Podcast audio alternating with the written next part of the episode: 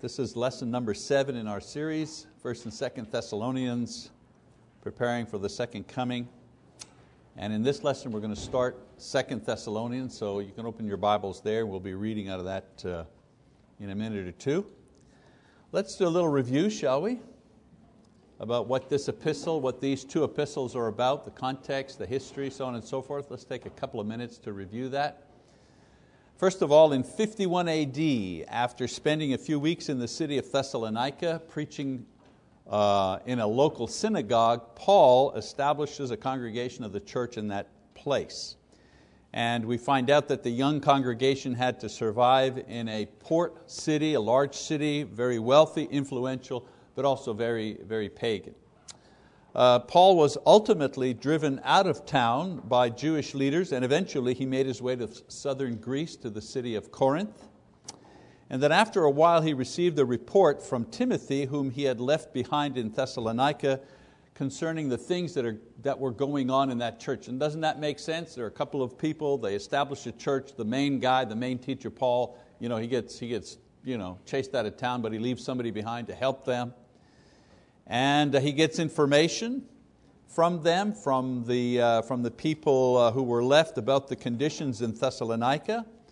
And he responds to this news by writing two letters to this young church. Now, in the first letter, uh, we said that Paul does four things very quickly. First, he expresses joy at their faithfulness in persevering in trials and adversity. That's the thing that gives them joy, the fact that they're hanging in there even though it's difficult. Secondly, he defends his conduct against charges that he was a fake and he was a, an impostor, an opportunist. Uh, and so he defends his ministry. Three, he encourages them not to lose faith, continue serving God. And then finally, he teaches them about the second coming of Christ and how they should conduct themselves in the meantime. So that's the first letter is about that. Now, in our study of 1 Thessalonians, we saw that Paul, among other things, was describing the true church and what that church looked like and acted like. And basically, he said the following about the true church began with a true conversion. A true gospel was preached to people who were paying attention. Uh, there were um, true ministers who were ministering to that church, ministers who conducted themselves in a holy way. In other words, they walked the talk. Thirdly, true spiritual growth was taking place in that church. In other words, a true church acts a certain way. Uh, and he mentions uh, they are pure in all things, they, they are growing in their knowledge of Christ, knowledge of uh, Christianity continually, and they're ready for the return of Christ, and that's where he was really focusing. How to be ready for the return of Christ, because they didn't know when Jesus uh, would return. As a matter of fact, they thought it was imminent, like it would be in their lifetimes. And that actually caused some problems. We'll talk about that. Now, in the second letter, which we're going to start today, the apostle continues in his praise of the Thessalonians, but he provides more information concerning the second coming, as well as an admonition to the church to deal with disorderly members. Now I want you to note that like his other epistles, this second epistle here is neatly organized, broken into three clear areas of material. So this is the outline, if you wish, of Second Thessalonians. Chapter 1, verses 1 to 12, encouragement. Chapter 2, verses 1 to 12, education. In other words, some of the other things to look for when the end comes, when Jesus returns, you know, what are we to look for? And three, exhortation, chapter 3, verses 1 to 18. Uh, uh, encouragement, more encouragement. All right, so today we're going to start with the section on encouragement, chapter 1, verses 1 to 12. Let's read the first two verses, shall we? He says, Paul and Silvanus and Timothy to the church of the Thessalonians in God our Father and the Lord Jesus Christ. Grace to you and peace from God the Father and the Lord Jesus Christ. Now, this is where we find you know, internal evidence for Paul as the author of these letters. When you're trying to figure out who wrote the letter, you know, the authorship, you're looking for internal evidence and external evidence. External evidence are things like references about Paul's authorship, but found in other documents written at the same period. So if you find some documents that were written at that time, like non-inspired documents, histories, you know, other letters or correspondence between churches at that time that actually mention Paul's who wrote that letter. That's, that's external evidence that Paul is the writer of the letter. Internal evidence is evidence within the epistle itself that suggests or points to uh, the author. So I want you to note that Jesus' name, well, so Paul introduces, the very first word he mentions is himself, Paul and Silvanus and Timothy. So he names himself, names you know, the people that he's working with at the very beginning. And then I want you to note that Jesus' name is put in the same divine position as God's name. Very important theological idea there. Okay? Note that his name is in the same, same divine position, the one who gives the grace and power. It's God and Christ equals grace and power. And that points to the internal evidence that the apostles themselves actually believe that Jesus Christ was divine. People rarely you know, argue against that. You know, I mean, in, in all of Christendom, you know, all the various groups within Christianity, but uh, on the outside of that circle, there are people that say, where does it say? You know, where did they, did the apostles really believe that Jesus was this? Well, okay, you, you can go to 1 Thessalonians and you can point to this. This doesn't prove that He is. We have other ways of doing that. But it proves that the apostles believed that He was, that He was equal uh, with, uh, with God. So the point here is that the only combination that can produce grace and peace is the relationship between God and His church in Jesus Christ. So let's keep reading. He says, verse 3 We ought to always give thanks to God for you, brethren, as is only fitting, because your faith is greatly enlarged, and the love of each one of you toward one another grows even greater. Therefore, we ourselves speak proudly of you among the churches of God for your perseverance and faith in the midst of all your persecutions and afflictions which you endure. So he thanks God not for what they have given to him, but for who and what they are becoming in Christ Jesus. They are growing in strength and faith and love, and here's the, you know, the idea they're doing this despite their persecution. It's not just you're hanging in there, but you are actually growing in faith and hope and love despite the persecution uh, that you're facing. So you know, this is the true reward of mature Christians, and that is seeing younger Christians whom they have mentored or led grow in Christ. It's really uh, quite exciting if you're in ministry long enough. You know, if you're in ministry, I mean 20, 30 years or more, uh, especially if you've been associated with one congregation for a long time, as uh, Lise and our family has here in Choctaw. I think we're counting 18 years uh, that we've been associated with the Choctaw congregation. You know, I've served this church in many capacities as a pulpit minister, as a missionary, now as education and media. Uh, but the exciting thing is to see uh, the, the, little girls and boys who were running around when I first came here, you know, running up the on the stage, that seems to be a rite of passage. You know, every kid has to run up on the stage. You know, and those very same little kids now have brought their children to church. And we're seeing their children running up on the stage, and now they have a new place, you know, the little, uh, the little uh, you know, uh, inclined ramp now, which is, uh, and where the light switches have been conveniently placed at their height.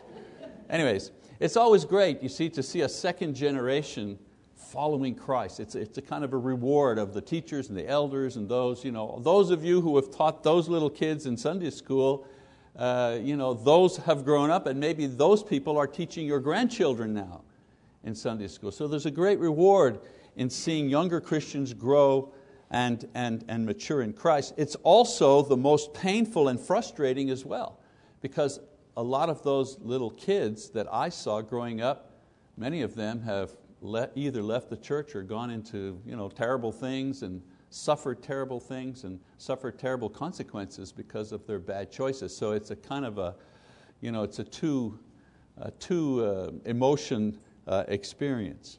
Of course, you cannot know the joy or the pain if you've never invested yourself in the growth and development of another person. You know, the, the surest way to grow in joy and Christian love is to invest yourself in the development of another person. You know, the old idea, you know, it isn't the minister ministering to 400 people, that's impossible. Even Jesus only had 12, you know, he just 12 people he was mentoring. No, the idea is that the church ministers to one, and, to one another. It requires every individual investing themselves in someone else in some way uh, at some point. So Paul is, is happy to see them growing. He's getting that satisfaction of seeing them uh, develop. Then he says in verse 5 this is a plain indication of God's righteous judgment, so that you will be considered worthy of the kingdom of God, for which indeed you are suffering. So Paul now addresses the sufferings that the Thessalonians are experiencing and God's righteous judgment concerning the sufferings that they are going through. So some of their trials stemmed from various you know, situations. First of all, the pagan society that they lived in was hostile to them. You know, we, we've experienced that in different ways, haven't we? I mean, you know, if you're working in a shop or a company or wherever where you are the only openly professed Christian, uh, there are a lot of you know, conflicts that uh, you run into. You may be working in a place where people use foul language. Uh, you may be uh, uh, at a school that is teaching things that are you know, diametrically opposed to what you believe. You may be working for a company that supports certain practices that, again, are, uh, that go against your conscience. So living in a society that, uh, that um, uh, is contrary to your beliefs is wearing. Imagine if you live in a pagan society. I mean, they, they don't even believe in God, one God. Uh, so they had to deal with that. Uh, the Jewish leaders, uh, these Christians who had been converted, many of them were, were Jews. The Jewish leaders were harassing them. The false teachers that had crept in among them were causing havoc in the church.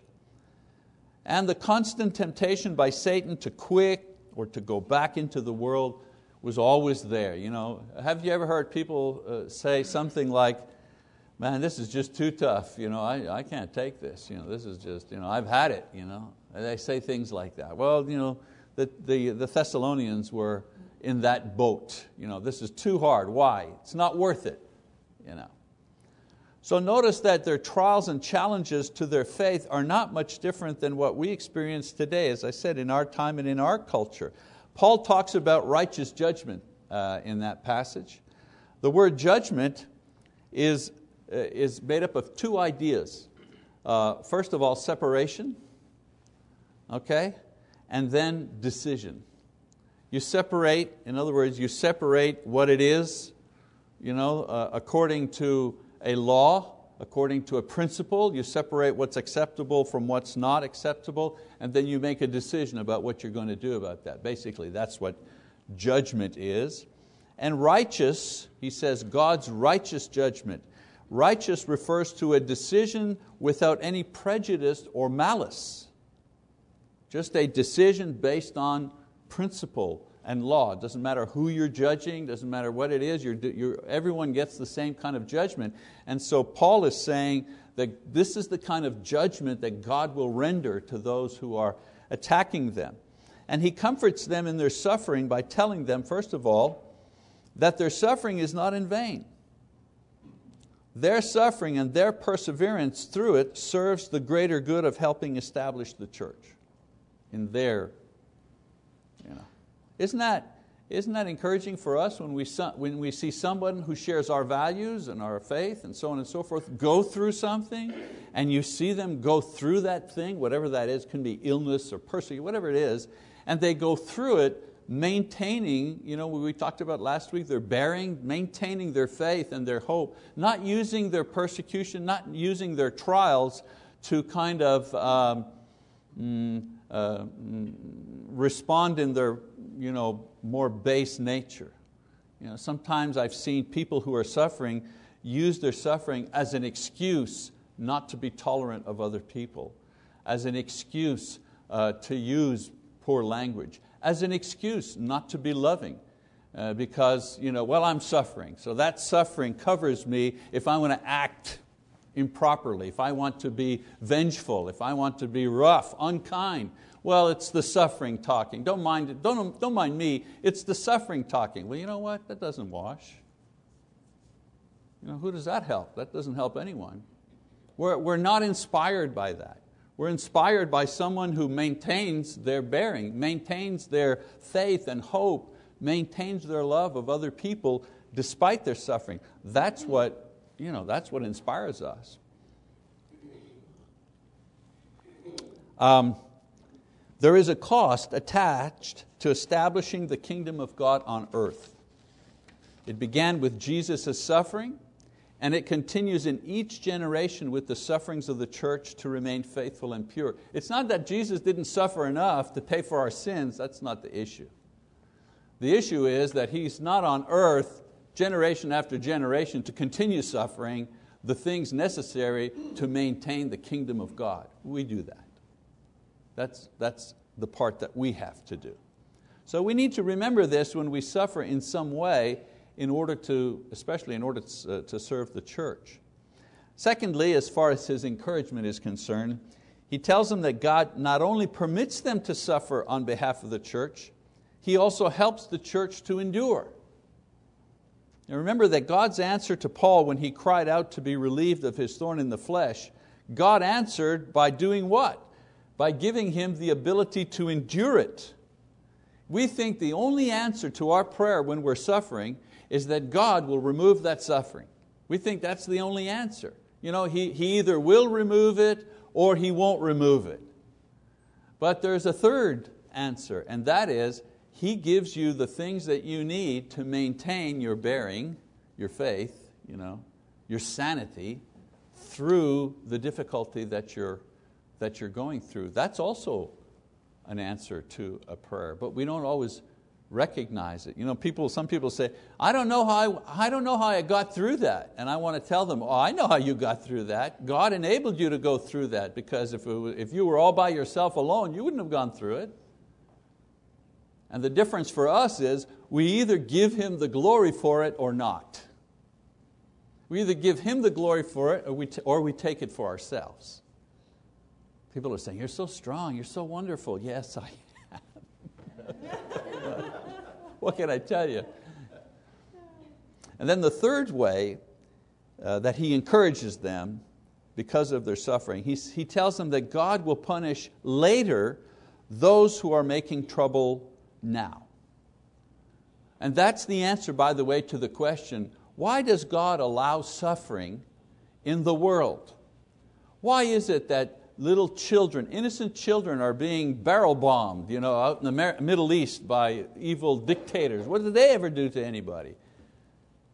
Why does God allow a, a, a five year old boy to, have, you know, to, be, to be kidnapped and beaten? You know, why? I, we don't even want to talk about things like that. But why does, God, why does God allow that?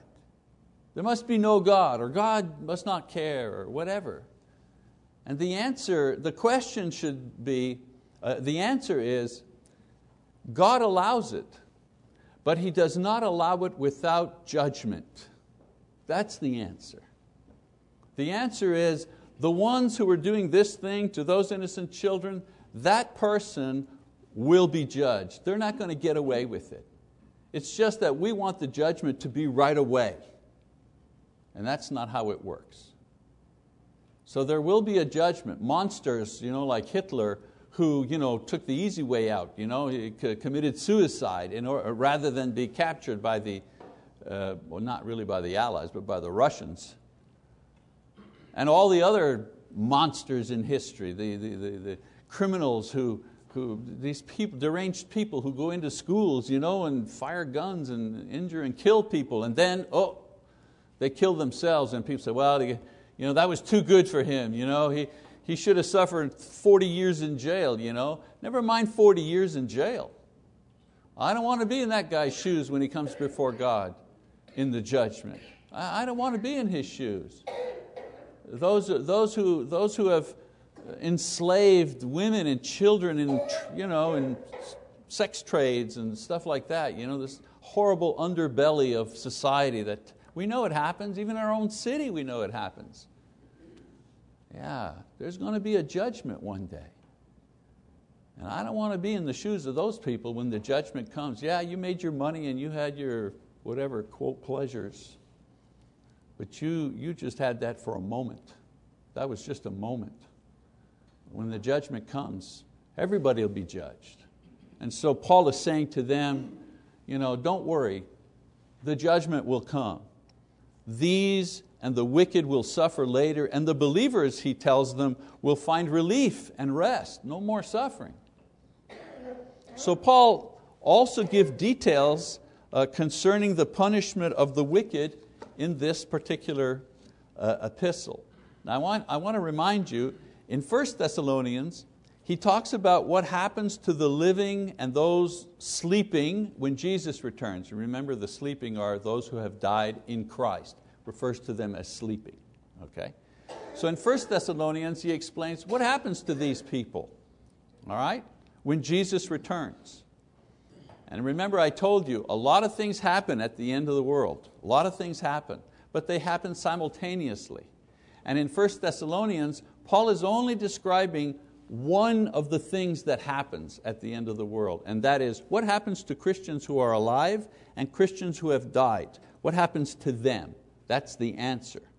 Now, in 2 Thessalonians, he talks about what will happen to the unfaithful and the wicked when Jesus returns. Remember I told you, you have to kind of go to various sources to get all the information about what happens at the end of the world. So in 1 Thessalonians and 2 Thessalonians, we find out what happens to the faithful in 1 Thessalonians and what happens to the unfaithful in 2 Thessalonians. Just those two things. He doesn't talk about you know, the, the destruction of the world and the, the new heavens and earth. He doesn't talk about that. He doesn't talk about what happens to Satan. You know, he doesn't talk about that he, he, selects certain things to teach them. Okay? So let's read uh, verse 5 and 6 uh, as far as judgment is uh, concerned. So he says, For after all, it is only just for God to repay with affliction those who afflict you. So, what's going to happen at the end? He says, God will repay those who afflicted Christians and make them suffer. You know, Paul says in Romans chapter 12, verse 19, Revenge is mine, saith the Lord. I will repay. Imagine the Bible actually uses the word pay. you know, that, you know, payback. You know, we, we say, man, payback, you know. Payback is tough, isn't it? Or sometimes payback is sweet, isn't it, if you're on the, you know, on the other end of that? The Bible actually uses that word. He will pay back those who have made you suffer. Don't worry about that. In verse 7, he says, And to give relief to you who are afflicted, and to us as well, when the Lord Jesus will be revealed from heaven with His mighty angels in flaming fire. So here he says, Christ will come from heaven with angels and fire. And I like the word, he uses, the Lord will be revealed. Because some people say, well, when the Lord returns, how am I going to know? How am I going to tell the difference between you know, the real Lord returning and the false Lord returning? What if I'm asleep? What if I'm in, you know, what, how, how will I know? Because it will be revealed. All right, now I ask a question. Who does God reveal stuff to? Well, He reveals stuff to believers. That's who He reveals stuff to. He doesn't reveal it to unbelievers, He reveals it to believers. You know, the unbelievers, as far as they know, uh oh, what happened? What's happening? Uh oh, the end is here. But believers will know exactly what's happening. What they have waited for, what they have hoped for, is now happening. What I'm trying to say is we won't be caught, quote, by surprise, like, uh oh, what is this that's going on? We'll know what's going on. and we will not be, we will not be afraid. He talks about angels here, angels to announce His coming and glory, and fire to fulfill His judgment against the wicked. In the Bible, fire is usually either a testing or a judgment. In this case, it, represents God's judgment. And then in verse 8 and 9, it says, dealing out retribution to those who do not know God and to those who do not obey the gospel of our Lord Jesus. These will pay the penalty of eternal destruction away from the presence of the Lord and from the glory of His power. So those who do not know God, those are the evil and wicked ones, and those who do not obey the gospel are the same. Look, those who don't obey the gospel. What is necessary for you to not obey the gospel? Well, you must have heard it. You must have heard it and not obeyed it. So he includes two groups here. The wicked, they don't know God, and because they don't know God, this leads to their actions, right? And those who have not obeyed the gospel, in other words, those who knew but chose to disobey. He says, These will suffer eternal destruction or punishment away from God. You know, my thing is, people who don't believe in hell, you know, I bring them to this passage and I say, Well, how do you how do you massage this passage to mean there is no eternal destruction? Because it just says right there, they will pay the penalty. It's a penalty of what? Eternal destruction. How can you turn that into a comfortable sleep? or some sort of annihilation where I'm not aware of anything? This is by God's decree, and He says a just punishment. People who say God is unfair are mistaken. Do you know, even those who are condemned will say, yep, that was fair. Do you ever think of that? Even the ones condemned, they're going to say, yeah, I deserve this. There's not going to be people screaming and yelling, that's not fair, and blah. No. No, no, they will see the fairness of it. To be, and what's the, what's the punishment? To be deprived of the sight of the Lord will be the substance of the punishment and it will be eternal. I mean, not being with the Lord. And some say, well, how's that a big punishment? Well, let's see. With the Lord, there's light, truth, joy, happiness, love, knowledge, glory, power, eternal life. Uh, you know, all of those, that's, that's with the Lord. And so if you're not with the Lord, then it's darkness, suffering, fear, ignorance, all those other things. You know, those old jokes about, man, I want to be with my buddies in hell because that's where the beer is and it's going to be a honky tonk and we're going to have a good time. No, you won't.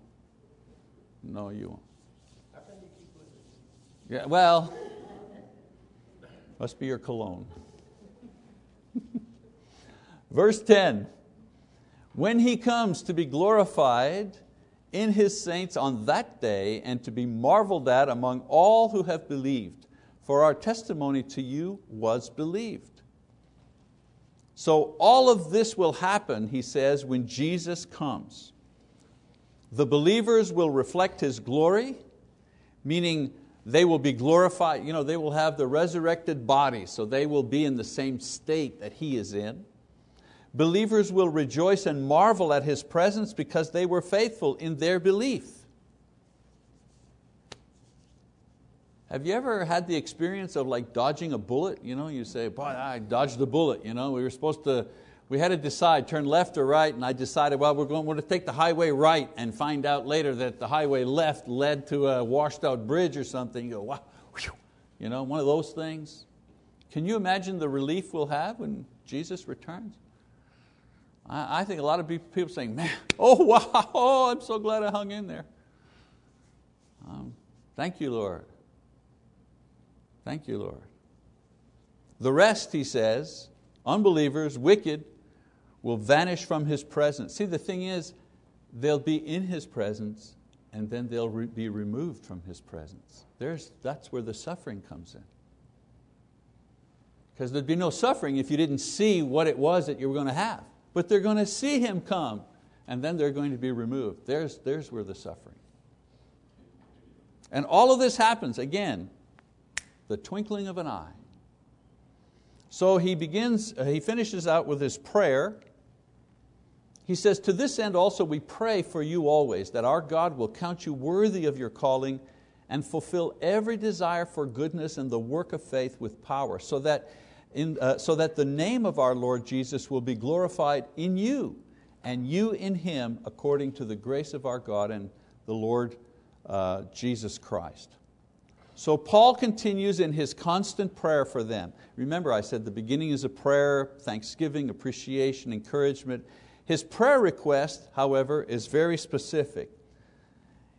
It is that God complete the work that He began in them. So his prayer is that God finish the thing that He originally called them for through the gospel. So God calls us through the gospel for what? to separate ourselves from this world and begin to follow and become like His Son, Jesus Christ, in order to prepare ourselves for the next world. That's why you can't have one foot in this world and one foot in it. You can't serve God and mammon. You're in the process of preparing yourself for another reality. So we begin on this road of change and transformation when we respond to the gospel with faith as we express that faith in repentance and baptism, of course, Acts 2.38. Now this initial event changes us from lost to saved, from condemned to justified, from outcast to son or daughter, from prisoner of sin to free from sin and the death that comes with it. So another thing begins to happen to us at this moment as well. We receive the Holy Spirit that dwells within us and through the influence of the Holy Spirit, God's Word and the church, we begin a process of growth and development and maturity called sanctification. At baptism, we are justified. The, the doctrine of justification says that your sins are forgiven. When you stand before God, you're justified, you're forgiven, you're acceptable. That's the doctrine of justification. The doctrine of sanctification is the process that you go through as you begin to mature in Christ. And one of the biggest mistakes we make sometimes in, in Christian understanding is we confuse justification with sanctification. Justification happens just one time, it's a historical thing. The day we confess Christ, repent, and are baptized, we're justified. That happens one time. You don't get any more justified the day after you're baptized. 20 years from your baptism, you're just as justified as you were on the day you were baptized. There's no, you know, you're free, you're free. It's like being born.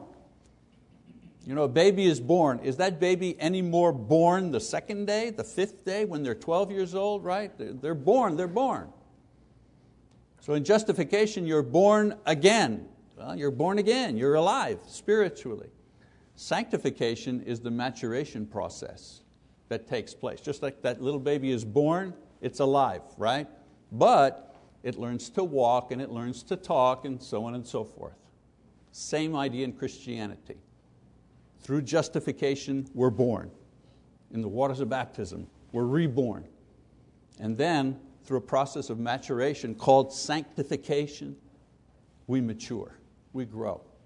And Paul is saying that what, what Jesus will do is when He comes, He's going to top up, He's going to finish up that process of sanctification that we have been going through our entire lives. So Paul refers to this phenomenon when he prays that the work, the work of sanctification will be completed when Jesus returns. And it's the thing we're looking forward to. You know those spiritual moments in your prayer life when you say to yourself, you know, I'm so sick of my flesh. I am so sick of this body. The things I want to do, I don't do. The things I do, I don't want to. You know, that feeling that I'm just not good enough. Never mind living up to what God wants me to do. I can't even live up to what I want me to be. I, I, I, I see my better self, and somehow I can never reach my better self. Never mind the image that God has of me. Well, that yearning there that you have, that we all have as Christians, Paul is saying that yearning will finally be satisfied when Jesus returns. You know, Jesus said it another way Blessed are those who hunger and thirst for righteousness, for they will be satisfied. Yeah, when will they be completely satisfied? Only when Jesus returns. In the meantime, we feel hungry for it. Every little victory, every gain is good, but we, we, we get to that mountain and we see another one ahead. And we're motivated to go, but sometimes it's a little tiring. Spiritually, we become exhausted from time to time. And that's why he's, that's why he's encouraging them. So when Jesus returns, we will shed this mortal body and will be filled with a body that is able to exist in the spiritual world. I think of those guys that go to the Ebola you know, in Africa, man, they tape them and they, they have to have a special you know, outfit for hazmat to be able to, to, to exist there and to help those people. Well, it's a kind of a rough, a rough parallel here, but we need a different body to exist in the next dimension. This body will not exist in the next dimension because in the next dimension, we're in the presence of God. This body cannot stand to be in the presence of God. We need a new body. We need a different kind of body to be able to exist in that particular dimension. And this is what Paul is saying here. God will equip you to be in that, in that uh, other dimensions. So when Jesus returns, as I say, we'll shed our mortal bodies. Now, some people have questions about cremation because of the resurrection. I've heard that a lot. You know, should I be cremated? You know, when the Lord comes. At the resurrection, we will not be taking back the old flesh. No matter what condition or place that it's in, whether it's in the ground or at sea or in ashes or, you know, we, we're not taking back that body. Even if we die, one minute before Jesus returns. That ain't the body we're, we're not coming back in this body. Who, who, anybody want to come? Now I'm looking at you, Dave. Anybody want to come back in this body? Yeah, yeah. We don't, we don't, we don't want to come back in this body. And then Paul uh, prays that in the meantime, until Jesus returns, this mutual honor continues. In other words, Christians honor God with their faith and their good works until Jesus returns, and God blesses man by helping to mature and grow in Christ until the day comes when they'll be perfectly like Him with their resurrection and their glorification. This kind of reciprocal blessing should continue until Jesus returns and the process of sanctification will be complete and the process will be complete when sinners will be judged once for all and saints will be brought to heaven once and for all time. So, let's kind of summarize. Paul begins his second letter to this young church by encouraging them to persevere in faithfulness to the word, loving kindness to one another, and firm hope of their reward. And he does this by reminding them of one major idea one day, God will bring His judgment on all men. You can take that to the bank. And those who remain faithful will be rewarded, and those who don't or reject the truth, they will be punished. And the reward will be a wonderful reward, a reward worth waiting for, and the punishment a frightening thing, a punishment worth avoiding. That's what he's saying. You know, some people say, well, we had a you know, hell and brimstone lesson. No, uh, you know, we're following the text here, line by line, measure by measure, chapter by chapter. This is what Paul uh, is saying to the church there and to the church here today. So if you look around, you do see injustice and wickedness in this world, and you don't have to go far to see lazy people and hypocrites in the church. You don't have to go far for that. Now these may be, there may be some good excuses to get angry or discouraged and walk away from God and His church, but these type of excuses work only if you're looking at the short view. You know, people who quit on believing because they're suffering in the world and they charge God with that crime. You know, God, there is no God. They're suffering in the world, therefore I'm just washing my my hands of God. Or you know, there's a, you know, uh, this deacon over here not doing his job and he's a hypocrite, or his wife's a hypocrite, or she's a gossip, you know, so I'm just washing my hands of the church, you know, forget it. You know? Well, that may be a good excuse for you to walk away from God, but that's not a good excuse uh, for you to skip judgment. That's what Paul is saying here. These type of excuses work only if you're looking at and taking the short view. In the long view, which is God's view, all wrongs will be righted. All liars will be revealed. All the lazy and the hypocrites will be exposed, and all the faithful ones will be rewarded. God knows who are His. He knows the ones that belong to Him. So our work as Christians is not to judge or punish or to decide. These are God's prerogatives. Our job is to make sure that we are faithful in our lives and witness so that we can share in the glorious witness of Jesus when He comes. Let's never forget that there will be both reward and punishment. And our job, uh, you know, my job number one, be faithful. While you're sick, be faithful. While you, you, know, you have a bonanza and you got a lot of money, be faithful. While somebody hurts you, be faithful. And you know, be faithful. I've got this screen thing on my computer you know, that says, be faithful. To remind myself, no matter what happens today, be faithful. My response to what happens to me in my life, in my family life, is to be faithful. And that's what Paul is encouraging the church here. Okay, so that's our introduction to Thessalonians. We're going to get into the man of lawlessness, who is the man of lawlessness, and all that kind of stuff in the next couple of lessons. All right, thank you for your attention.